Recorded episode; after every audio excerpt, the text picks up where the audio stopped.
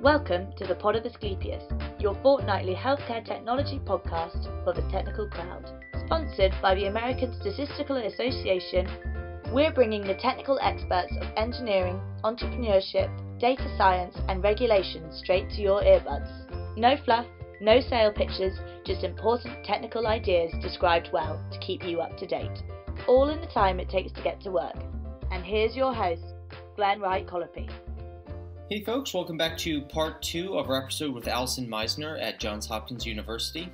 In part one, Allison discussed the interrelation between cardiac surgery and the risk of kidney failure in patients, and how doctors use prognostic models like hers to inform the clinical strategy for patients. She also talked about how her models assist in prognostic enrichment for trials. So not only is she good for doctors and patients, she's good for statisticians too. But the really cool thing about Allison's work is that many of us statisticians and engineers, we talk a lot about the importance of tailoring our work to the clinical application. But Allison actively pursues this by tuning her models specifically to the clinical objective and clinical constraints. And she's also created an R package to help other people do this as well. So in this part, we're going to go over the technical intuition and details of Allison's work. Allison has kindly provided us with slides, which are very helpful. So if you're listening on audio only, definitely keep listening, but also hop over to the YouTube channel to see us walk through the slides. If you're already watching from the YouTube, you're already in the perfect spot. Just kick back and enjoy the show. All right, Allison, I see that we have a really cool, colorful plot on slide seven. What do we need to know to get there?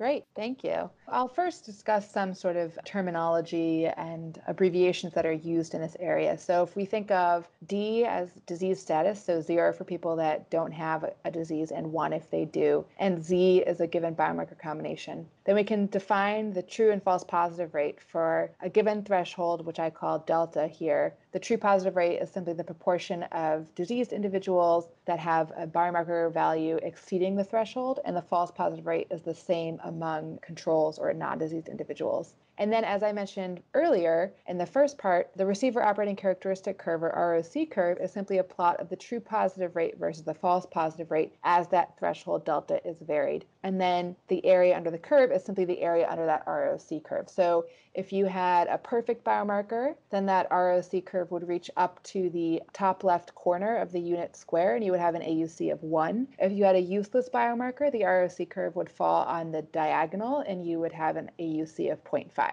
So, as I mentioned before, there are lots of approaches that can be used to construct a combination. Things like likelihood based methods, which are very common, as we talked about, like logistic regression, is probably the number one choice for constructing a biomarker combination if you have a binary outcome. There are also things like fancy machine learning methods, you know, support vector machines, classification trees, k nearest neighbors. Generally, as we talked about in part one, these might offer small gains in some data sets, but generally are not uniformly better um, than, than logistic regression or some of the methods I'll talk about here. And then the third set of methods that I also mentioned in part one are those targeting the area under the ROC curve. Um, so that's the entire area, basically getting at the idea of if we're going to use this combination for prognosis, diagnosis, or screening, something where we would say we care about the AUC as a measure of sort of predictive capacity, then why not construct the combination by optimizing the AUC? So there's been a lot of work done on this, but what I would propose is that some investigators are not interested necessarily in the entire ROC curve, but rather are interested in specific false positive rate and would want a combination that optimizes the true positive rate for that false positive rate. So somebody might say, I can tolerate a false positive rate of 10%, so do the best you can within those confines. And that's what we're getting at. So, to that end, we propose a distribution free method for constructing biomarker combinations by maximizing true positive rate while constraining the false positive rate at some user specified level. That's really interesting. Um, and also, yeah, just the the way that you're using this again is presumably that the clinicians have identified, for example, that they can only handle certain throughput of false positives, or that they certainly have enough clinical time to investigate this many positive outcomes. Is that the idea behind them constructing these medically informed false positive constraints? And then you build your model to optimize performance while still meeting those uh, requirements. Exactly. And so, depending upon the context, if having a positive test result would send you to have some massive intervention like a surgical procedure, we might only want to tolerate a very low false positive rate. We don't want to send too many people that don't need that surgical intervention to have it. If it's something like the intervention is we want you to exercise a bit more or we want to see you twice a year instead of once a year, you might be willing to tolerate a higher false positive rate because you might be more willing to put controls through that intervention than you would have more serious intervention. So that's exactly it. So we're using our clinical knowledge of sort of how serious disease, what sort of intervention will we propose to people that are positive on the test, taking those factors into account and saying, okay, this is the false positive rate that I, from a clinical perspective, can tolerate. So, so yeah, the false positive rate comes from our clinical collaborators. And just before we move on, uh, you sort of hit on this point, but I thought it'd be nice to flesh it out a little bit more. There's also the issue that in medicine, we have sort of these unequal weighting between like risk tolerances. So we're willing to tolerate a certain type of risk or a certain type of poor performance, but we don't want it to drop below a certain level. That's right. Yeah. So, and that's sort of one of the distinctions between if we're thinking about using this for screening versus diagnosis, you know, those two situations we might be more or less willing to miss cases or be more concerned about avoiding picking up on controls. So exactly. So it's that that trade-off of sensitivity and specificity. Great. Now let's let's move on. Yeah, so then diving right into the, our proposed method. So we'll suppose that we have a set of P biomarkers that we denote as X, and we consider linear combinations defined by theta. Particularly, we define the true and false positive rate as functions of both the combination theta and then the threshold delta. So the true positive rate for a given combination theta and threshold delta is the proportion of diseased individuals whose combination exceeds the threshold, and the same for the false positive rate among non diseased individuals. So, what we're proposing is constructing a biomarker combination by maximizing the true positive rate while constraining the false positive rate at some level t. And so that's what's written here with this maximizer of the true positive rate over the set omega t, where omega t is simply the values of the combination and threshold such that the false positive rate is constrained at t. We also have to impose some normalization constraints, data so that it's identifiable, but it's not overly complicated but the idea here is that we're optimizing the true positive rate over a set where we constrain the false positive rate. So, of course, in finite samples, we don't have the true and false positive rate. We have their empirical estimates, which are simply the sample averages of the number of non diseased individuals and diseased individuals whose combination exceeds the threshold. So, what we would then propose is estimates theta hat and delta hat, which are maximizers of the empirical true positive rate in the set where the empirical false positive rate is constrained. Now, the complication arises that in those sample means, we have indicator functions which are not smooth. And so we can't really use derivative based methods to optimize the true positive rate while constraining the false positive rate, which would be really nice if we could do. So we found smooth approximations to the indicator function that have been used a lot in things like AUC maximization. And these give us smooth approximations to the empirical true and false positive rate, where we've simply replaced the indicator functions on the previous slide with this smooth approximation based upon the standard normal CDF and some bandwidth indicator H, which I won't get into, but can be determined relatively easily. And, and in our simulations, it's the way that we've chosen it, it performs pretty well. So, just to make sure that I'm following you, essentially, the actual entity that you want to estimate obviously is not available to you. You can only have the empirically the empirical estimate of what that value is. But furthermore, you don't actually have the analytical derivatives of what exactly. you're wanting for. So you can't just directly optimize it and move on with your day. Yes. You could do something like a grid search, but for more than a couple of biomarkers, that's not feasible. And because the dimensions just become too high? Exactly. Yeah then does that smooth approximation actually then have a nice analytical solution or is it a smooth approximation that then leads to a nice computational solution? Yeah that's a great point. So it's smooth approximation that leads to a nice analytical solution. So we can just i mean actually that's a good point. I could probably derive the, the gradients for these functions. I don't. We just use gradient based methods to do that for us. That's the idea is basically just making it computationally nicer for us well, I'm totally with you on if you don't have to derive grades, yes, I don't do that for fun in my spare time. So if we have a tool that can do it for us, we embrace that. Very cool. And so just one other bit is that this, I guess, is it a hyperparameter H where is that that is affecting essentially the smoothness of your approximation? And do you need to tune that very well, or do things generally work out if h falls given range? Is it very so sensitive? It's not very sensitive. All you really need for the sort of asymptotics to go through is for h to be getting small with increasing sample size. And so that's basically we propose using something that's based upon the standard deviation of the combination and the sample size as well. And so that sort of takes care of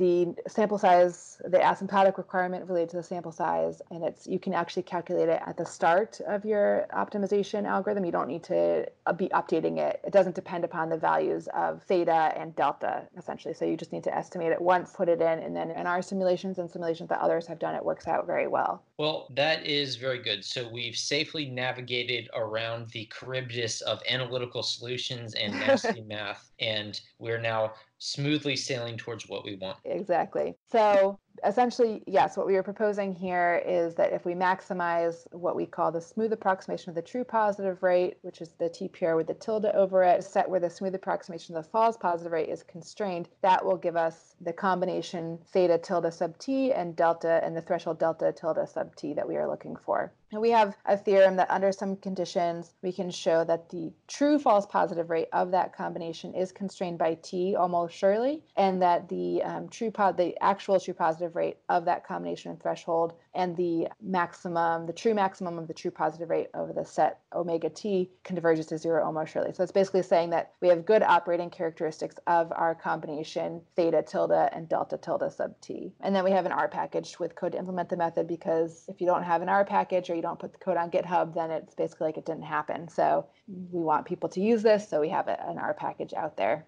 Yeah, if it's not in R and it's not in Python, it does not exist. Exactly. You might as well not have done it. You can just shout it into the into the ether. Cool. All the all the MATLAB listeners are like, I know. Too bad.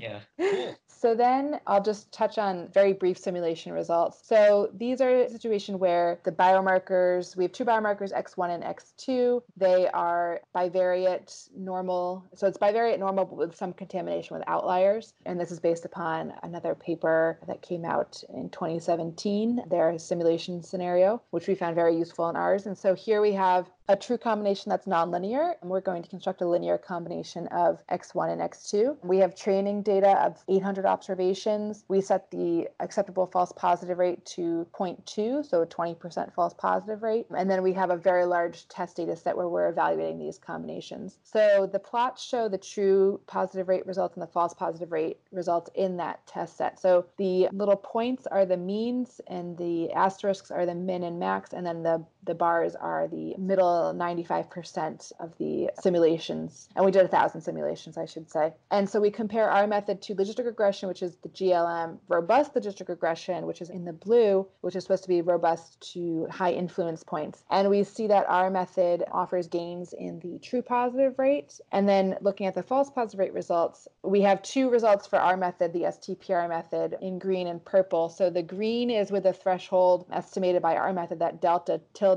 sub t, and then the purple is with it re-estimated based on the fitted combination. So the distinction between those is really minor and, and not of huge concern here. But the point is, is that our method did a fairly good job, particularly when we re-estimated the threshold, the purple, of constraining the false positive rate at the desired value of 0.2. And just very quickly, the dots at the top and the bottom of each line, are those outliers or are those ranges? What are they? So those are the min and max. Yeah, they're ranges. Very cool. And I just have to ask, it's easy for me to ask this because I don't have to derive any of it. But as you know, there's certain methods like, for example, linear programming where you can actually evaluate the sensitivity of your final answer with respect to the different constraints. Do you have some sort of ideas about how that constraint that you have, the FPR greater than 0 do you have some idea about how sort of sensitive your model is to that and how sensitive your outcome and your performance is to that? Yeah, so here we have uh, simulations with a false positive rate up to 0.2, but we do other simulations where we looked at false positive rates of 5%, 10%, and 20%. So we do have indications that our method performs fairly well under all those constraints. I would imagine that if the false positive rate was like 1% or less, unless you had a really big data set, I don't anticipate our method would would necessarily perform very well well, but outside of those very extreme cases, the indications from our simulations that the method performs well. Cool. So it's sort of like for some quick intuition,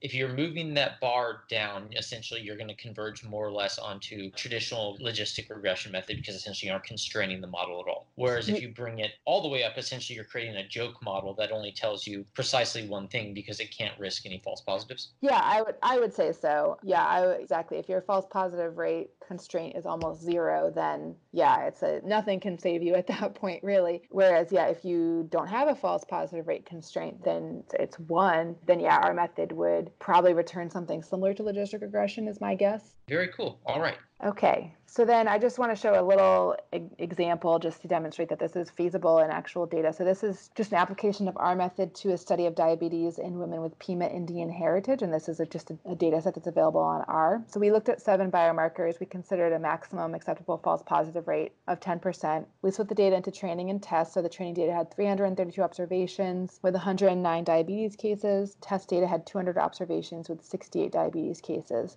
So you can see here the combinations estimated by logistic regression under GLM, robust logistic regression under RGLM, and then our method under STPR. And so the combinations are different. You know, they are consistent directionally with the exception of skin fold thickness, but the, the magnitude of the coefficients definitely varies. And so then in terms of evaluating these combinations in the test data, we have true positive rates of 0.544 for both logistic regression methods and then 0.559 for our method, so slightly larger. And then we have a false positive rate of 0.18 for the logistic methods and then 0.258 for our method with the threshold estimated directly and then a little bit higher for the threshold re-estimated. So that indicates that the fact that the false positive rate was a little bit too low in the logistic regression methods and a little bit too high in our methods indicates that there were sort of important differences between the training and test data, which is not that surprising given that both data sets were small. So if this were, if our goal were to analyze this data set, I would probably do repeat sample splitting. For the sake of illustration, these are the results. Very cool. And one thing I can't help but think of when I see your predictors listed out is is there any consideration, for example, that we're trying to essentially minimize number of predictors or ensure that they're only combined in sort of reasonable ways? You think about something strictly a linear combination of two different features with different units doesn't really make sense but obviously correlation between entities does make sense. But I'm just a little bit curious: is, is there anything? Because it seems like the methods that you're developing right now can sort of start bridging that gap to some of these other clinical considerations. And you seem like the right person to do it since you're making clinical considerations. yeah. So, so first of all, you mentioned using these methods to sort of choose which biomarkers should be combined. And so, one thing that's a possibility is combining these types of methods with penalization. So other people have done this for optimizing the AUC, so incorporating an L1 penalty, like a lasso type penalty, if you want to only include sort of a subset of the biomarkers, or a ridge L2 ridge penalty if you think that a lot of the biomarkers should be in the model but with very small effect. So those types of considerations could easily be included in the, a method like this by simply adding a penalty term. And then as far as things having different units, yeah, so for the most part, and for in this example, we standardize the predictors before the biomarkers before we put them in the model so that, you know, the, the different coefficients, the different weightings kind of make more sense than if they were just put in raw. And so, so yeah, these are important considerations. And I would say the other thing is other people have looked into nonlinear combinations. You know, we've limited ourselves here to looking at linear combinations, but I would say that there's definitely benefits looking at linear combinations. It's a lot easier for collaborators to understand what a linear combination is. It doesn't feel so much like a black box. It feels more defensible to them, I think, in a lot of ways, rather than some, you know, crazy combination where you're you're looking at the square of number of pregnancies and the sine of plasma glucose. And so I think that there's a real benefit to keeping it relatively simple from sort of collaborative science point of view. But the, the flip side, of course, is that you might get improved performance from looking at nonlinear combinations. So this is the decision that, that we've made and the tech that we've taken in this paper, but certainly people are looking at nonlinear combinations for sure. Yeah, definitely. It seems that especially if you want doctors to be happy with what you're doing, if better they can grasp it, yes. better. No one, I think no one really likes a black box, putting something in and getting something out, even if it's something you're getting something really good at. I think it makes people uneasy, most people. Well, this seems like a very good solution until Cynthia Rudin saves us all from black box algorithms. Yes, I hope so.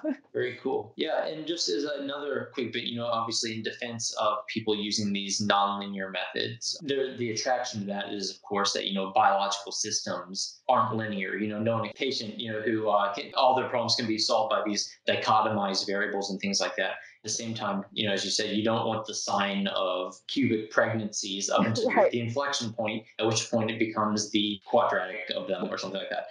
That's exactly right. If you acknowledge that there's some strange nonlinear relationship between one of your biomarkers or there's some interaction between two of your biomarkers, by all means, biological knowledge should definitely be incorporated. And to the degree that we know about it, it certainly exists. And so, yeah, so I think that's an excellent point that that information absolutely needs to be incorporated in situations where we have it.